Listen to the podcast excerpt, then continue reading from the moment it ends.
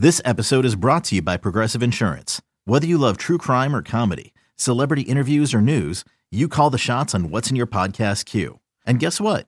Now you can call them on your auto insurance too with the Name Your Price tool from Progressive. It works just the way it sounds. You tell Progressive how much you want to pay for car insurance, and they'll show you coverage options that fit your budget. Get your quote today at progressive.com to join the over 28 million drivers who trust Progressive.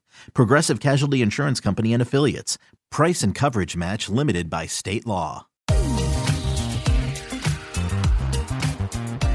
The Eno Sarris Show is sponsored by Fieldwork Brewing Company. With eight taproom locations in Northern California, Fieldwork brings you fresh craft beer direct from the source. Fieldwork will also ship beer direct to your door if you live in California. Visit fieldworkbrewing.com. Eno Sarris, and you know how great he is. All right, so I was asking you the question, trying to make a little joke of the Carlos Correa. I mean, every single day for the last two off seasons is markets heating up, offers are going to come in, blah blah blah. I mean, how many times have we? How many times have you could just guess on all the different websites, all the different rumors we've heard, things are heating up for Carlos Correa. Yeah, I mean he's holding out. He wants to to to milk the most out of his. Uh, this is his time. I mean, as a 28 year old, he's the youngest of the four shortstops that's out there. He also has the best patience and the best power. He also might be the one to move off the soonest off of shortstop.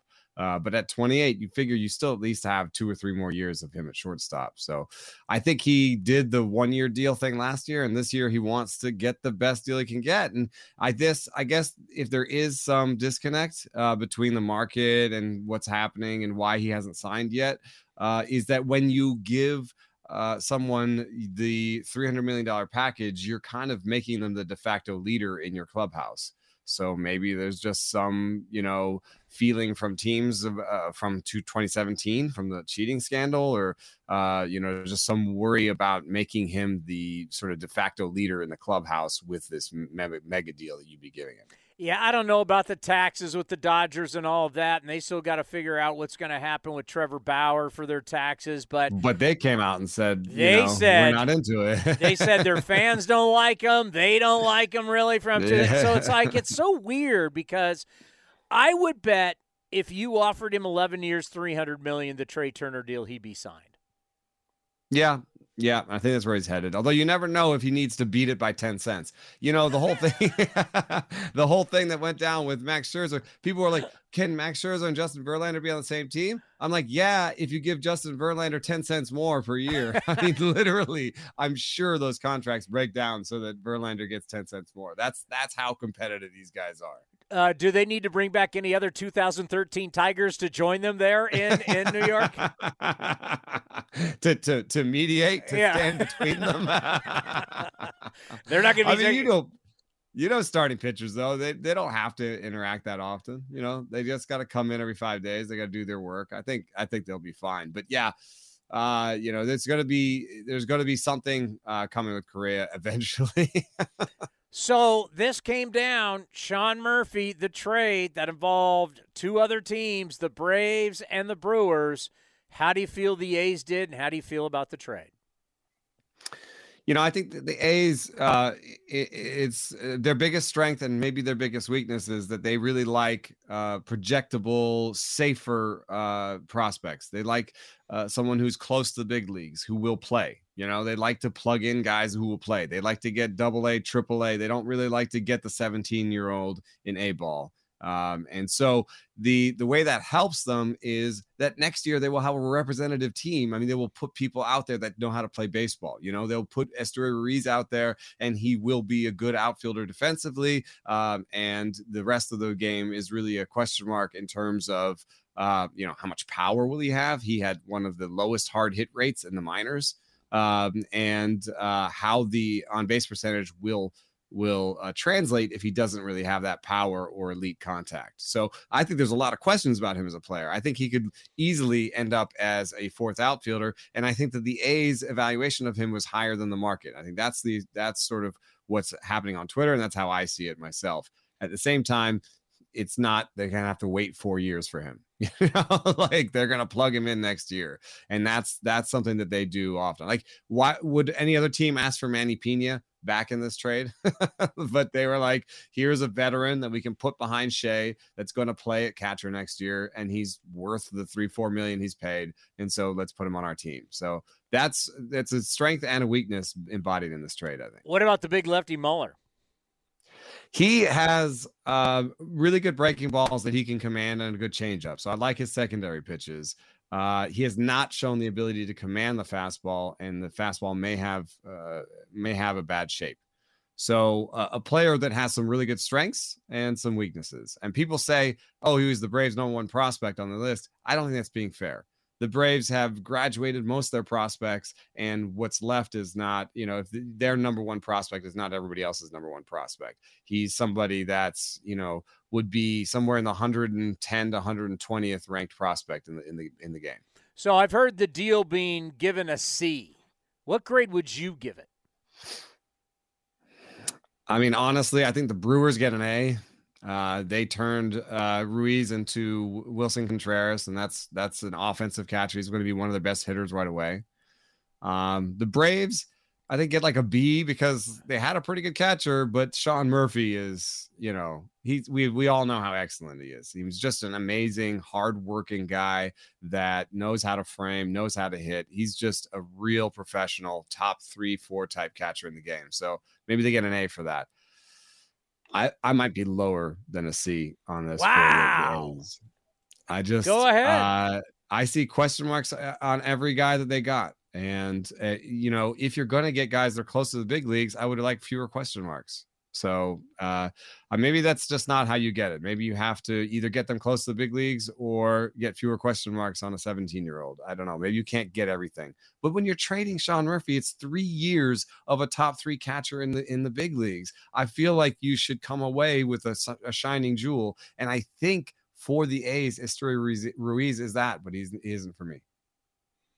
All right. What do you think it does for the pitching staff, though? Bringing in guys that give you a chance to be in the big leagues this coming season?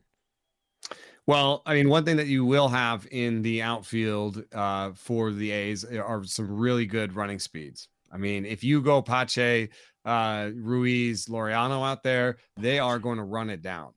You know, they are going to run it down. They are going to run real fast and they're going to they're going to pick it for you. So that does help you. And you know, for what it's worth, I am in the tank for Shea Langeliers. Like I really enjoyed talking to him this last year. I think he has a really good head on his shoulders and I think they just maybe part of this is they believe in him. And uh, from what I've gathered from talking to him, I believe in him. He's going to strike out a little bit more than Sean Murphy, though. So I don't know if he's going to be the same uh, force offensively behind the plate. My thing with Murph is he's never to me going to be that guy that you'd build your lineup around. He'll look great in the lineup, down in the lineup for the Atlanta Braves. For the A's, trying to hit third or fourth full time, just never did I just it think it, me. It was a lot for him. I mean, I saw him pregame, and he almost sometimes looks exhausted because he had to do everything. You know, he would have been the everything guy for the A's. And I think you're right. Maybe that's a lot to ask of your catcher. I mean, you're just you're you're putting him out there 650 plate appearances. That's a lot for a catcher, you know, because he's got to do all three. He's got to he's got to know everything in all three phases of the game. You, you burn know? you burn him out it. quick. Yeah, yeah. I, I saw a little bit of that where he was just he was working really hard. And then all of a sudden you look and it's 17, 18 home runs, and you're like looking at the, you know, it's like I, it's to me, unless you have someone so gifted like a Mike Piazza or a Pudge Rodriguez, it is so hard to build your lineup around a catcher. Yeah. Yeah. I'm just hoping, I was hoping that in this trade they would get a guy that I'd be like, oh, that's someone I'd build my lineup around. And I don't think Ruiz has that sort of power. Are know? those days kind of done? I mean, because you look at the meetings, we're down there and everything. Every, these the way these front offices yeah. are built everybody has the same numbers everybody has the same beliefs nobody wants to give prospects up anymore they rather pay they rather pay huge dollars in free agency we're just not seeing those trades yeah i suppose it's, it's true because yeah i think what everybody wanted was vaughn grissom you know, for the for the A's. Once this started breaking down, they said, "Oh, you know, they need some help up the middle." Vaughn Grissom uh, for Sean Murphy. That sounds about right maybe the maybe the Braves weren't anywhere close to giving up for Vaughn Grissom. you know, because here's a guy who's played in the major leagues and they think can play for them next year, and he plays up the middle in, in on the infield. You know, maybe that's just wasn't going to happen. Uh, and I think it's a, it's a fair point. You know, when you're talking about the top five prospects around the game, maybe the the Yankees weren't going to give up like a Jasson Dominguez or you know whatever these these top guys are. Maybe they're just not going to get traded. Well, and then you know, I, I was listening the day after after we got back. I was listening to Mike Elias talk about you know what they're trying to do there in Baltimore, and he's still talking about future, future, future. He was on Sirius XM with uh, Steve Phillips, Jim Bowden, and Jim Duquette, all three former GMs. They were all kind of like, "Hey, Mike, your time's kind of now, right? You're ready to win. You're ready to battle the guys in the NL East." He's like. Well, you know, we still have growth and uh, we don't want to deal with our prospects. So it's, you know, a lot of these guys, they are going to hold on to these prospects no matter what. Yeah, and it's a little surprising that the Orioles he kind of talked about not going past 3 years or something, not not doing these big deals. And it's a little surprising because I think the if the Padres have done something right in the recent years, I think one of the one of the main things you can point to is the signing of Manny Machado. And then that signing came a little bit early for them in terms of winning, you know, that came before they had made the playoffs. And some people thought it was a lot of money for a guy that you know, would did he have the leader, leadership skills? To, Character to issues, we like to call. Yeah, yeah. So kind of in this like Carlos Correa moment, right? Isn't there yeah. like a little bit of a parallel to Carlos Correa, where it's like here's a guy who's going to get big money that people wonder if this is the right the right move, you know? Yeah. And what what what could it do for the Orioles to to get in there and get Carlos Correa for 300 million and just plug a guy in on that infield and just makes everybody better over time and all that takes pressure off of the Gunnar Henderson types and all these guys that have to come up and you have a star. And then the second star is easier to sign because you already have Carlos Correa over there and they say oh I, I believe you. I believe you're going to try and put a good team together. Now what they have to do is they have to win for a bunch of years to convince anybody to take their money you know what I mean? Because at this point, you know, you we've seen it with Trea Turner, we've seen it with a lot of these guys. At some point, you have be- deals in front of you that are very similar. So at some point, Trea Turner realized I've got two or three three hundred million dollar deals on the table. I can choose, and he chose the Phillies. That's not that weird. They were just in the World Series. It makes a lot of sense. They're, they they've already paid a lot for other guys. They have another three hundred million dollar guy. Trea Turner doesn't even have to be the number one guy you know? So he chose what he chose. Aaron Judge at some point probably realized that he had somewhere between 350 and 400 million on the table. Did he want to squeeze every single dime out of it and go back to the to go to the Giants or did he did he want to stay where he was comfortable and take the 360? So uh, it is hard sometimes to sign these big deals and maybe he's just covering his ass because nobody was actually going to take any of the Orioles money unless they overpaid significantly. So you start looking around baseball. I did it last night. I went through divisions. I went, look how many teams have either done just a little bit or nothing at all. It vastly outweighs the teams that have done something. So now that you're back from the winter meetings, you know, finally Bassitt today goes the Blue Jays. Okay, Blue Jays. But there's a lot of teams that have done very little or nothing at all. And some are even big market teams. How do you feel about that? Yeah, I mean, uh, the, the you know the Tampa Bay Rays signed their biggest uh, their biggest uh, free agent deal ever, and it's been their only move basically. Uh, signing Zach Eflin, um, you know, kind of a fourth or fifth starter to a three-year, forty million dollar deal. So, um, you know, there are these weird things where you know everyone's trying to stay true to their market and and and like you know uh, make smart deals and stuff. And and the Tigers are out here and they made one deal you know, one year, $10 million to Matthew Boyd. It's so weird uh, to, to have, you know, the, the Rockies have signed one team, one player, Jose Ureña for, for three and a half million. Yeah, so how your, Mar- like, how your Marlins and Royals doing? Yeah, I don't even I don't even see anything on that. uh, oh wait a minute, Dodgers got Shelby Miller and uh, Justin uh, Justin Hayward. Jason Heyward. Jason and, Heyward. And, well, you know, Clay, the guy named Clayton Kershaw signed, re-signed. But. Yeah, that didn't count. You're re-signing your own. They haven't made any yeah. deals. That's why I don't even look at. It. I mean, Kahnle obviously with the Yankees, but them re-signing Judge, you're just retaining your guy. I kind of buy that the Dodgers might be uh, eyeing Shohei Ohtani next year. Um, you know, because you know the the Yankees have done this before too, where they kind of reset. They want to stay under the the cap for a year and reset all those penalties, and and then go back at it in the next year. Uh, so I could see the Dodgers looking at this as a reset, and they're going to go get Ohtani next year. But I do wonder, just you know, uh, I like that Cleveland today signed Josh Bell because there's a team that uh, was in it and won their division and has a lot of young talent and and has spent more money in the past. Why don't they do more mid-level deals and get some young play, get some small like deals in there, get some get some like sort of mid-tier guys in there to help all their young guys. And so I think the Josh Bell signing is something that more teams should do more of. Um, and in general, I think uh, the, the, there should be more movement. You know what's going to happen that uh, will help a little bit is once the free agents are settled, once more of the names are signed, then we'll get all those trades that we haven't been getting.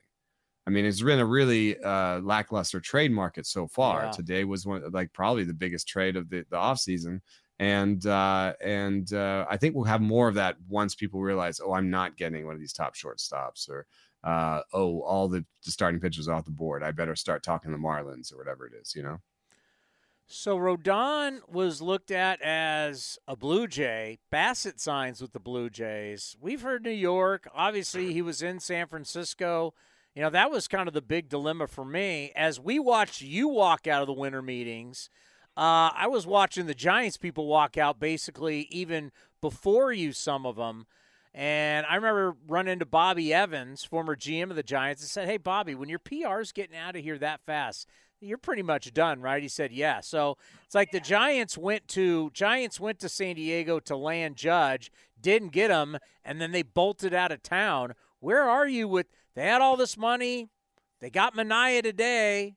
I know you, you, you tweeted about Manaea. Where are you on the San Francisco Giants in their offseason? I mean, so they're the team that needed to do very different they're having like a Cleveland offseason. They really needed to have a, a, a Yankee or Dodger offseason. You know what I mean? Like they really needed the judge signing, I think. Mitch Haniger and Sean Manaea are the types of players that you know smaller market teams could could steal from the big market teams. The Giants need to act like a big market team. I'm surprised they're not in it for Rodon, but I guess they they've already shown that they want to be shorter deal guys for their for their, their pitchers. You know, I had two years.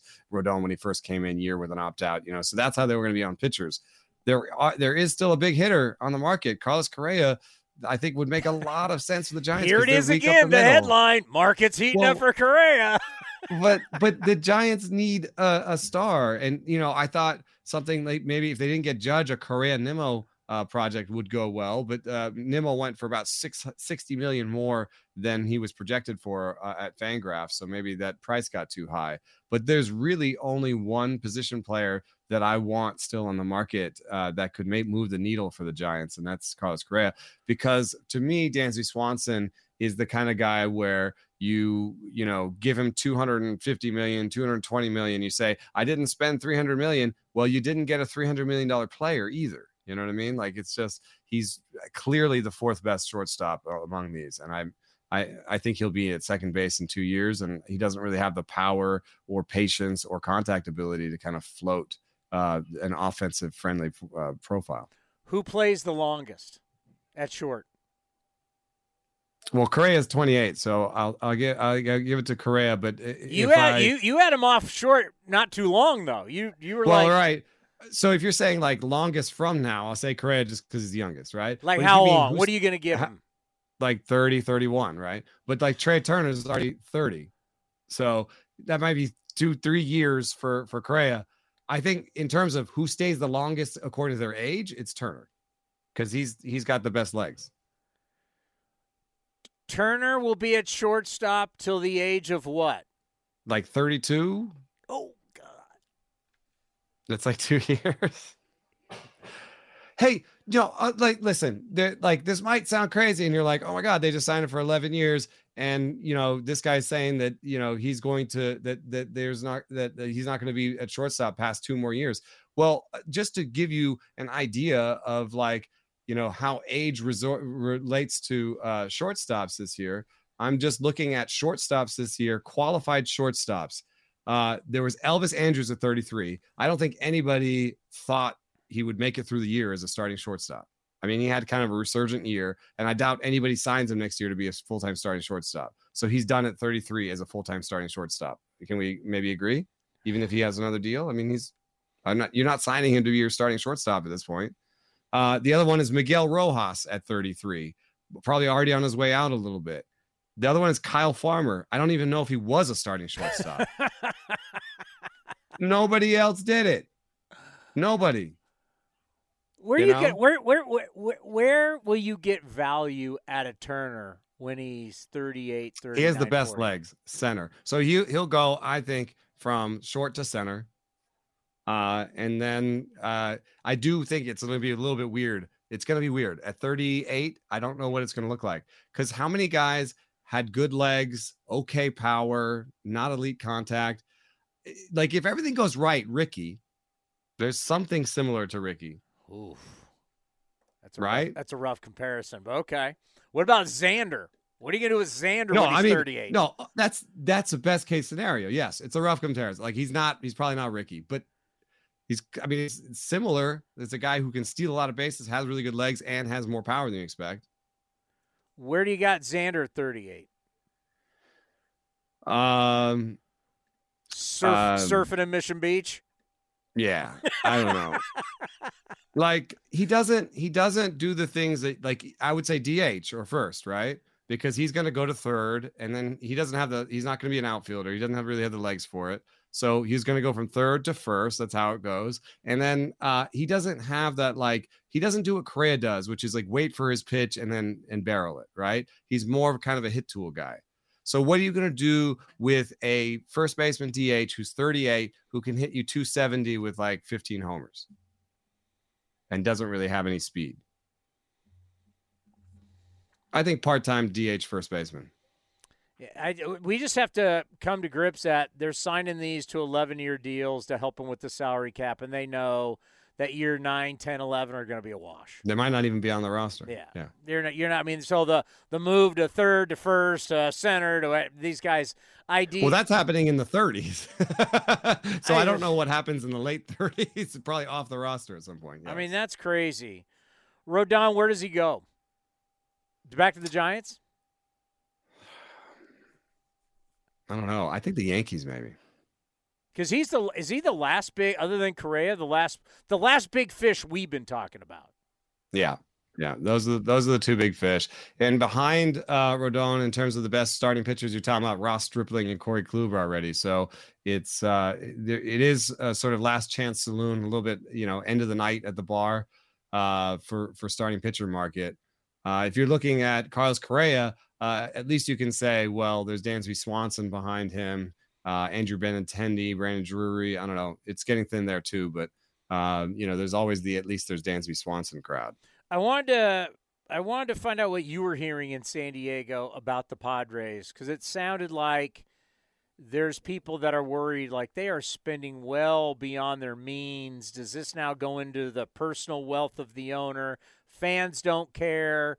But whenever you start doing that and things you don't win and you don't win consecutively, you know things can we, we've seen things go bad in baseball. We, we we saw things go bad for frank mccourt and the los angeles dodgers. We've seen certain things just go sideways. What were you what were the concerns you were hearing about just the money that the padres were throwing around at the time?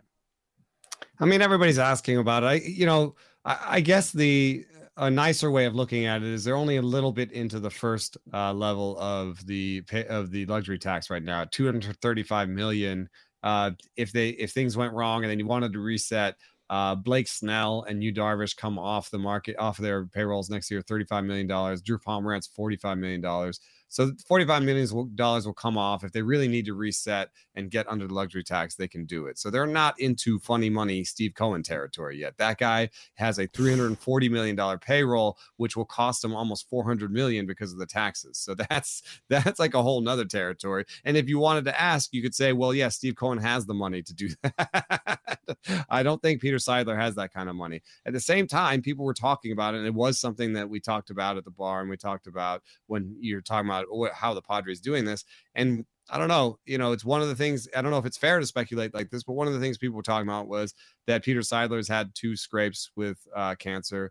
Uh, and uh, maybe he's just wants to win. And we saw a little bit of that with the Tigers uh, near the end with Ilitch, where he just wanted to win and he put some money on the table and bought uh, some good teams, and they made it to the to the World Series around that time. So uh, you know, maybe, you know, it's kind of refreshingly old school where, you know, teams used to be bought by people that wanted to win. They wanted to have a toy and like would spend whatever money it took to like win with their toy, you know? So it's kind of an old school approach. And uh, I don't, it's fine with me if that's what he wants to do with his money, you know, like the Padres are better now before it.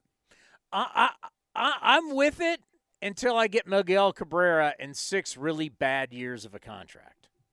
Yeah, you have to be careful. Yeah, you have to be careful. And I'm a little bit worried. I did, you know, uh, you know, I stay in touch with analysts around the game and stuff, and I did get texts about the Xander Bogaerts deal because generally what you're seeing is I think the the market, you know, we we had to sign a CBA, and once you sign a CBA, normally there's a little bit more spending afterwards because teams are like, okay, we're going, we know what's going to happen for the next five years, so we're there's cost certainty, we know yeah. what's going on in the game, right? So that's part of it. Then you also have recovery from COVID, where you know there was a bad year in 20, and 2021 was getting that back, and 2022 was like a, just a nice normal year where most uh, most attendances came back to where they used to be. So there's some more money in the deal. Then you have the new money from uh, uh, Apple, Peacock. You know, you have these new streaming uh, uh, sources, and there was a discussion of maybe putting logos on the on the um, on the uniforms. So, uh, or putting putting an ad on the uniform. So there's potential new money in the future that people are thinking about. So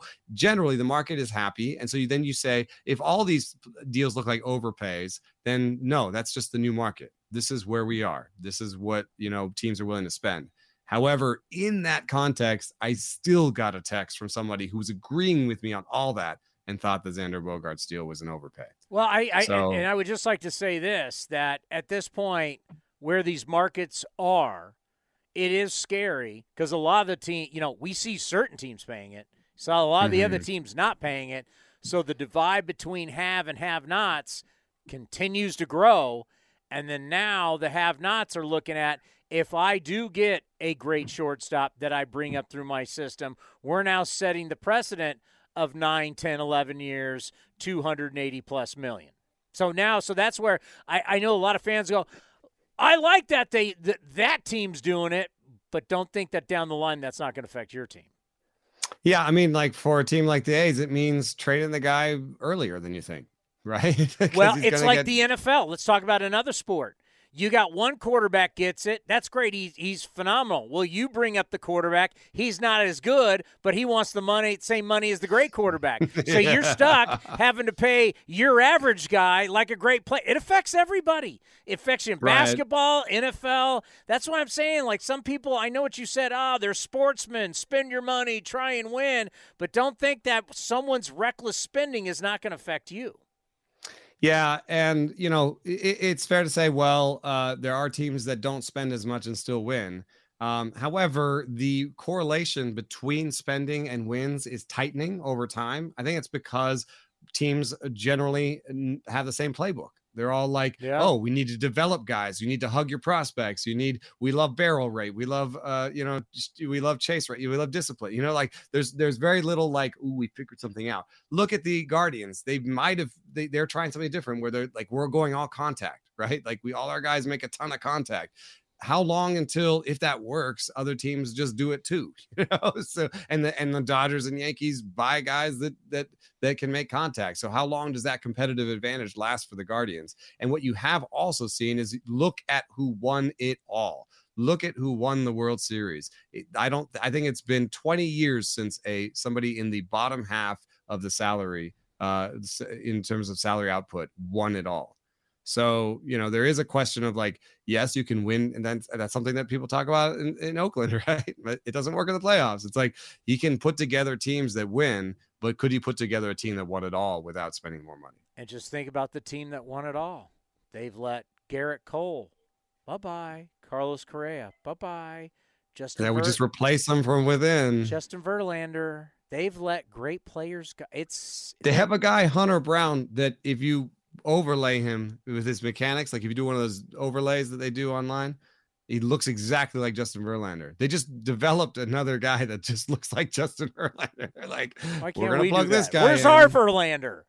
Uh, give me a big holiday surprise. You see, you're hearing anything that will be a big holiday surprise for us? No, I don't. I don't have anything for you. I think. Uh, the, I think that I think the trade market will be interesting. I think once we see Correa and Rodon sign, there's going to be a, a, trade thing, and I don't want to. I don't want to necessarily give you know Dansby Swanson 250 million dollars just because I got left to holding the bag. So I might start. Uh, you know, exploring some really interesting trade options. One thing that like I think about right now is the D backs have like five outfielders. Yes, young athletic outfielders. They're all young. They're all like left-handed hitting, and one of them can even play catcher. So I could see I see the D backs being right in the middle of something eh, really interesting when it comes to the next trade. Gavin Lux doesn't have a good arm at second. You really think, you think he's going to play short? But I don't know what uh, I don't know what the Dodgers are going to do. Maybe they uh, find some way. You know what they love doing is uh, short deals on high average annual salaries. So maybe they can uh, convince Dansby Swanson to come in for two years and fifty million, but they don't want to pay the, the long term deal. I mean, they got center field, third base. They got all kinds of positions they need to fill.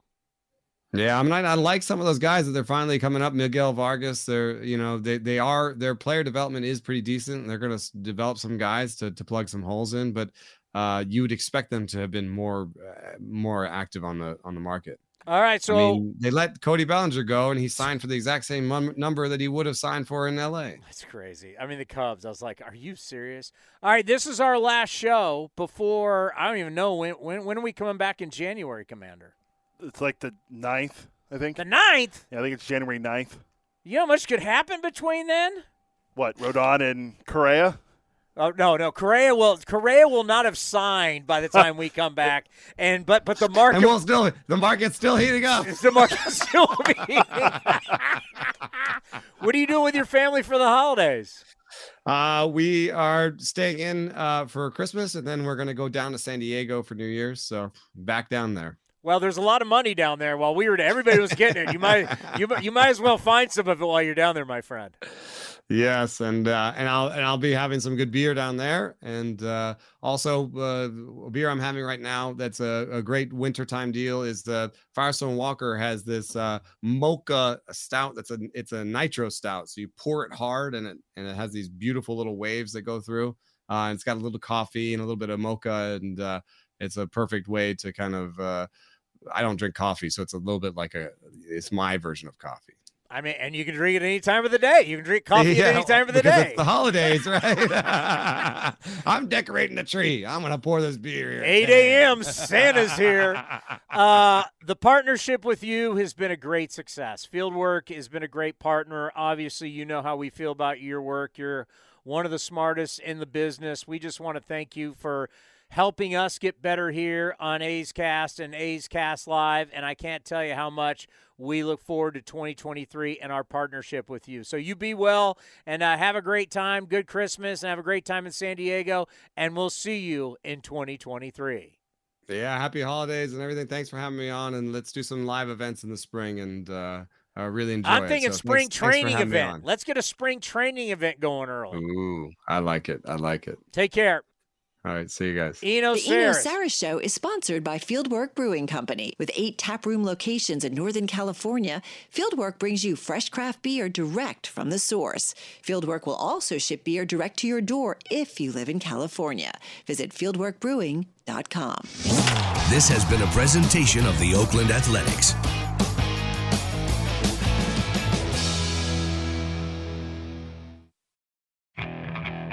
Okay. Picture this. It's Friday afternoon when a thought hits you. I can waste another weekend doing the same old whatever, or I can conquer it.